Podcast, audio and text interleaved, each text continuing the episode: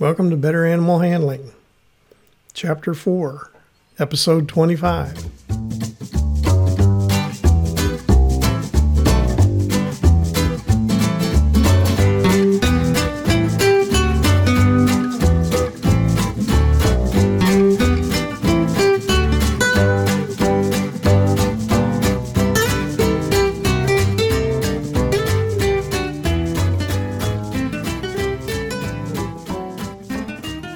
From the center of Missouri, USA, I'm CB Chastain, your guide to better animal handling, and Abby, my cattle dog and fully socialized co-host.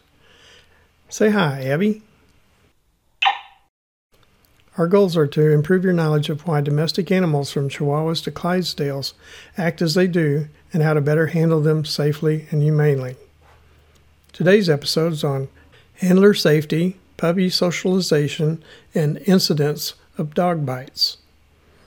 Our topics for this week are socialization of puppies, rules for child-dog interaction, problems with commercial breeding of dogs, and incidents of dog bites in the United States.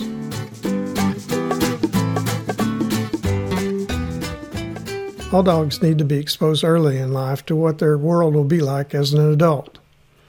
Breeds of dogs that were selectively bred to guard property or livestock or to herd livestock were selected for an extra degree of assertiveness. It is the owner's responsibility to socialize and control dogs, especially those with aggressive tendencies. Dogs and other domestic species go through an early socialization period, during which social experiences have a greater effect on the development of their temperament and behavior than if the experiences occur later in life. In dogs, this period ranges between the end of the neonatal period at 2.5 to 3 weeks, the age at which eyes and ears have first opened, to sometime between 12 and 14 weeks. However, others suggest that an effective period may be significantly shorter, while others say that a social maturity does not occur until 36 months. However, dogs that have little or bad experience with humans prior to 14 weeks of age rarely bond or respond to humans well for the rest of their lives. Many social and behavioral deficits observed in adult dogs may be caused by removing puppies too early from the dam and litter mates. Puppies need to learn social ranking between 3 to 8 weeks of age through play fighting, and how to interact with humans and other species from 5 to 12 weeks. I agree, Abby. The most important lessons in life are learned in kindergarten or before.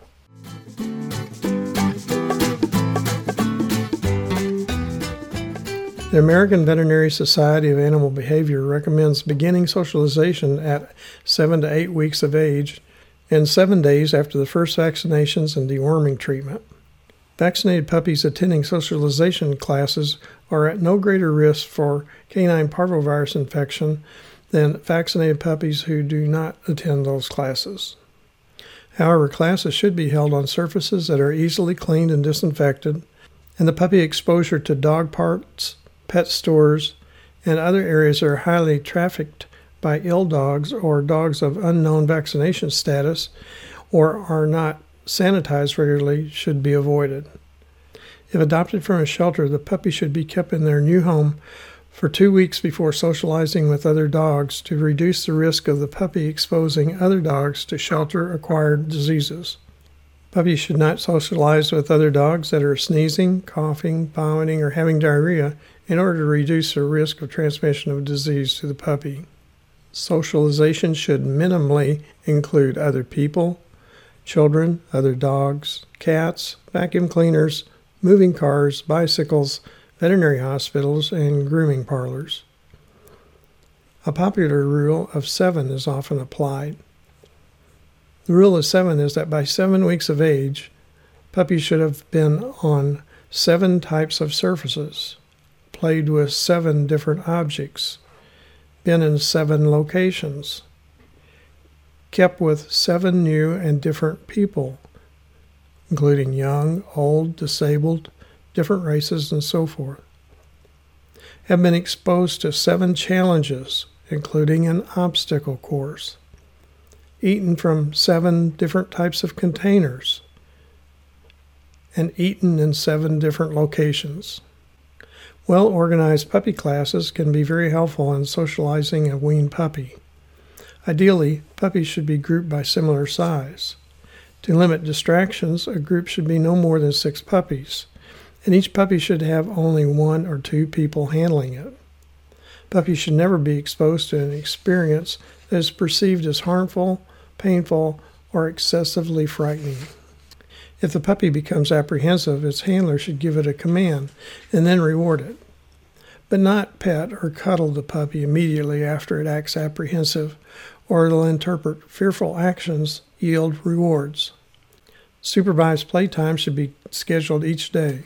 The play and training sessions should be short, about 15 minutes, and only 1% improvement expected each training session. When allowed to play with freedom, a puppy's distracted attention can be regained as needed by having it wear a dragline leash at least 4 feet long. Handlers should avoid sitting on the floor or ground when playing with puppy due to overstimulation of the puppy that generally results. Punitive methods, including scruff shakes, alpha rollovers, pinning to the floor, thumping the nose, or swatting with rolls of paper or shock collars should never be used for training puppies.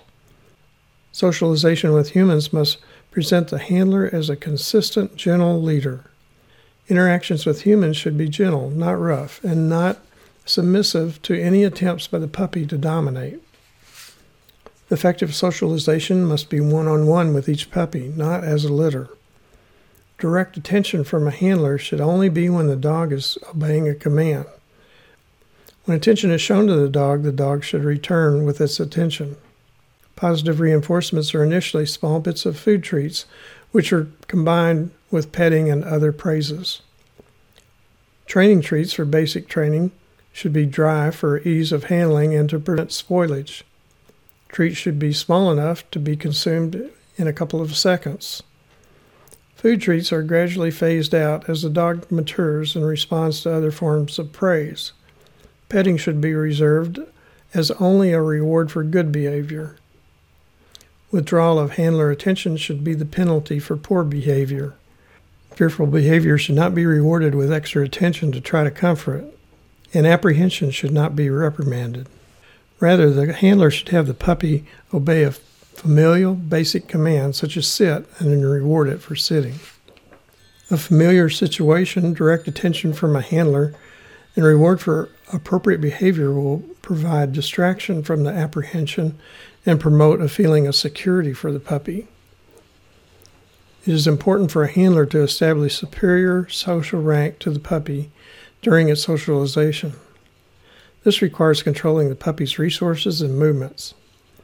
One of the steps in acquiring higher social status is to have the puppy sit before feeding, placing a hand in a food dish while it eats, and eventually feeding it a portion of its meal by hand out of a feed bowl.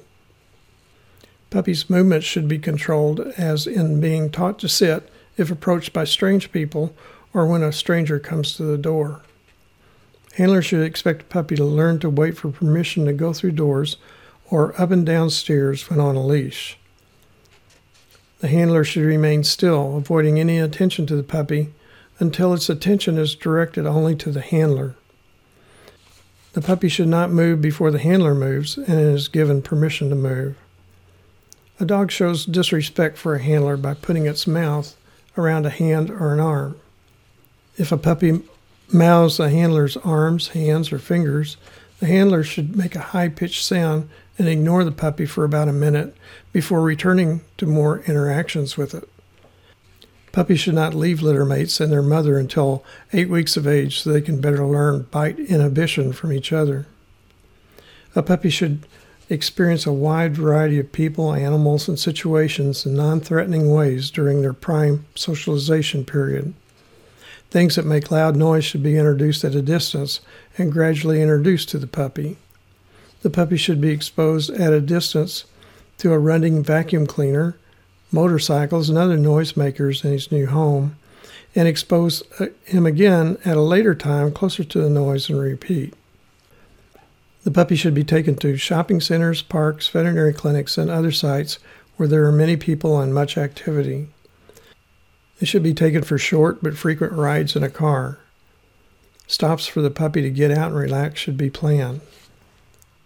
Handlers should counter-condition the puppy to being brushed, bathed, inspected, and having nails clipped and teeth and ears cleaned.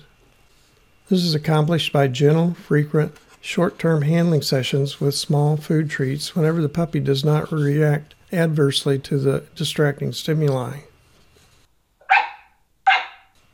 Abby says she and I are both focused on food above almost everything else.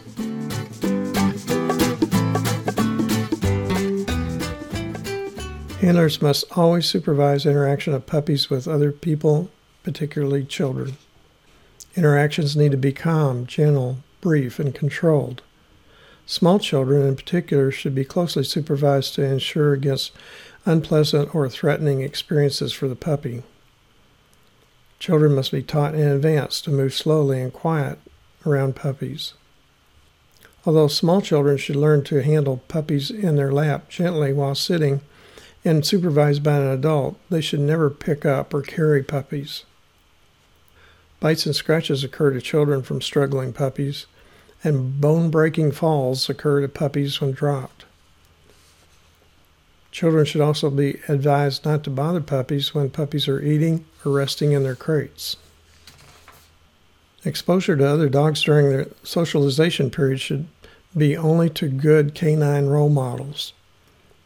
Much is learned by puppies from observing how other dogs relate to humans and other animals. The first socializing with other animals should be to other dogs that are introduced to a puppy's environment. The introduced dogs should, at first, be of similar size, friendly, healthy, and vaccinated dogs and other puppies. Larger and smaller dogs should be introduced later. Cats that are not afraid of dogs should be introduced to the puppy. The second stage of socialization is to take the puppy out of its own environment to the homes of other friendly, well-behaved pets. A puppy should be socialized to any type of animal that it may come in contact with during the rest of its life, which in some cases may include birds, horses, cattle, sheep, swine, and others.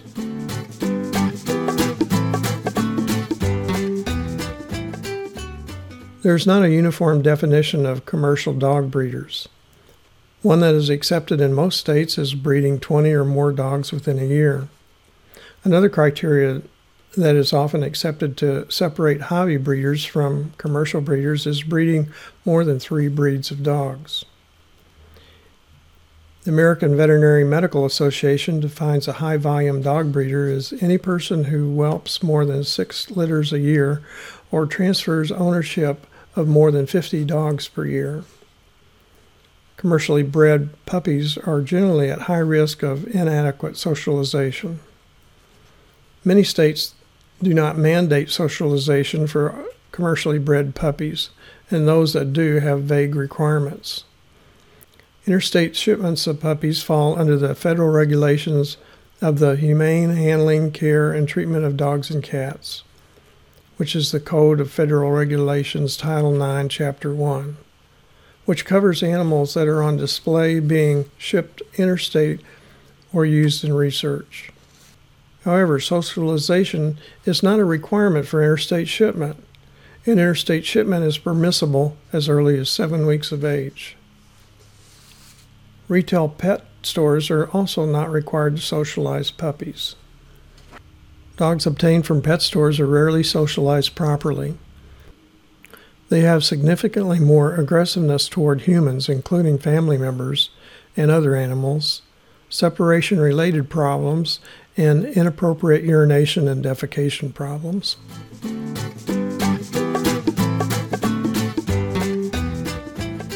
Each year, dogs kill about 20 people in the United States, seriously injure at least 800,000 with bite wounds serious enough to require hospital attention, and are estimated to inflict a total of 4.5 million bites.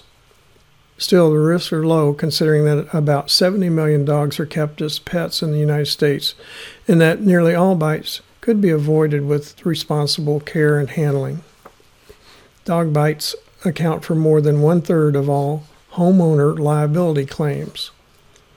The average bite claim settlement is for more than $29,000. The most dangerous dogs are larger dogs, not because they necessarily bite more often, but because their bites inflict more damage. The ability to inflict a killing bite is instinctive. What is killed is not considered food by a dog unless taught by other dogs or by starvation. Fatal dog bites occur most often in 1 to 4-year-old children. Based on a U.S. Centers for Disease Control report, 90% involve an unaltered male dog, and 90% of 2-year-old children were unsupervised by an adult. The dog acts alone in 68% of cases, and in 25% of killings, the dog is chained. 3/4 of biting dogs are owned by family members or friends of the person bitten.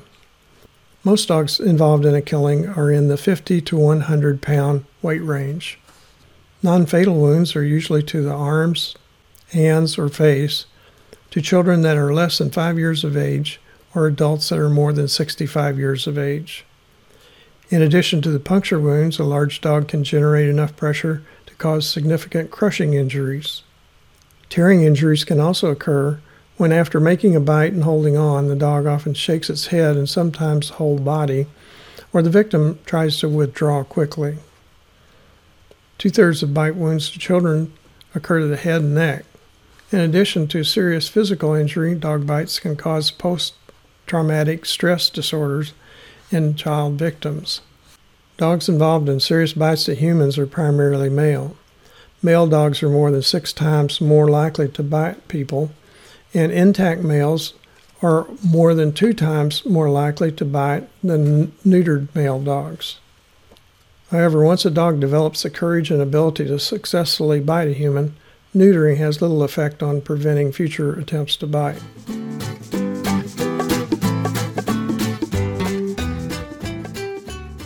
Now, let's recap the key points to remember from today's episode. Dogs' most influential socialization period is 3 weeks to 3.5 months of age. Children should be trained in the proper handling of dogs and supervised when with dogs. Commercially bred puppies are often not properly socialized.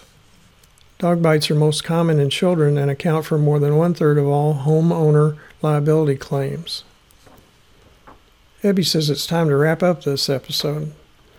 More information on animal handling is available in my book, Animal Handling and Physical Restraint, published by CRC Press.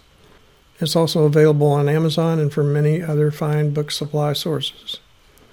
Additional information is available at betteranimalhandling.com.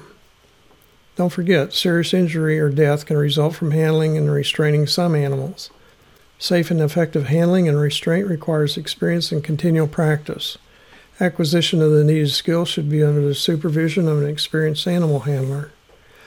Thanks for listening. Abby and I hope you'll come back next week when I'll talk about dog bite incidents and prevention.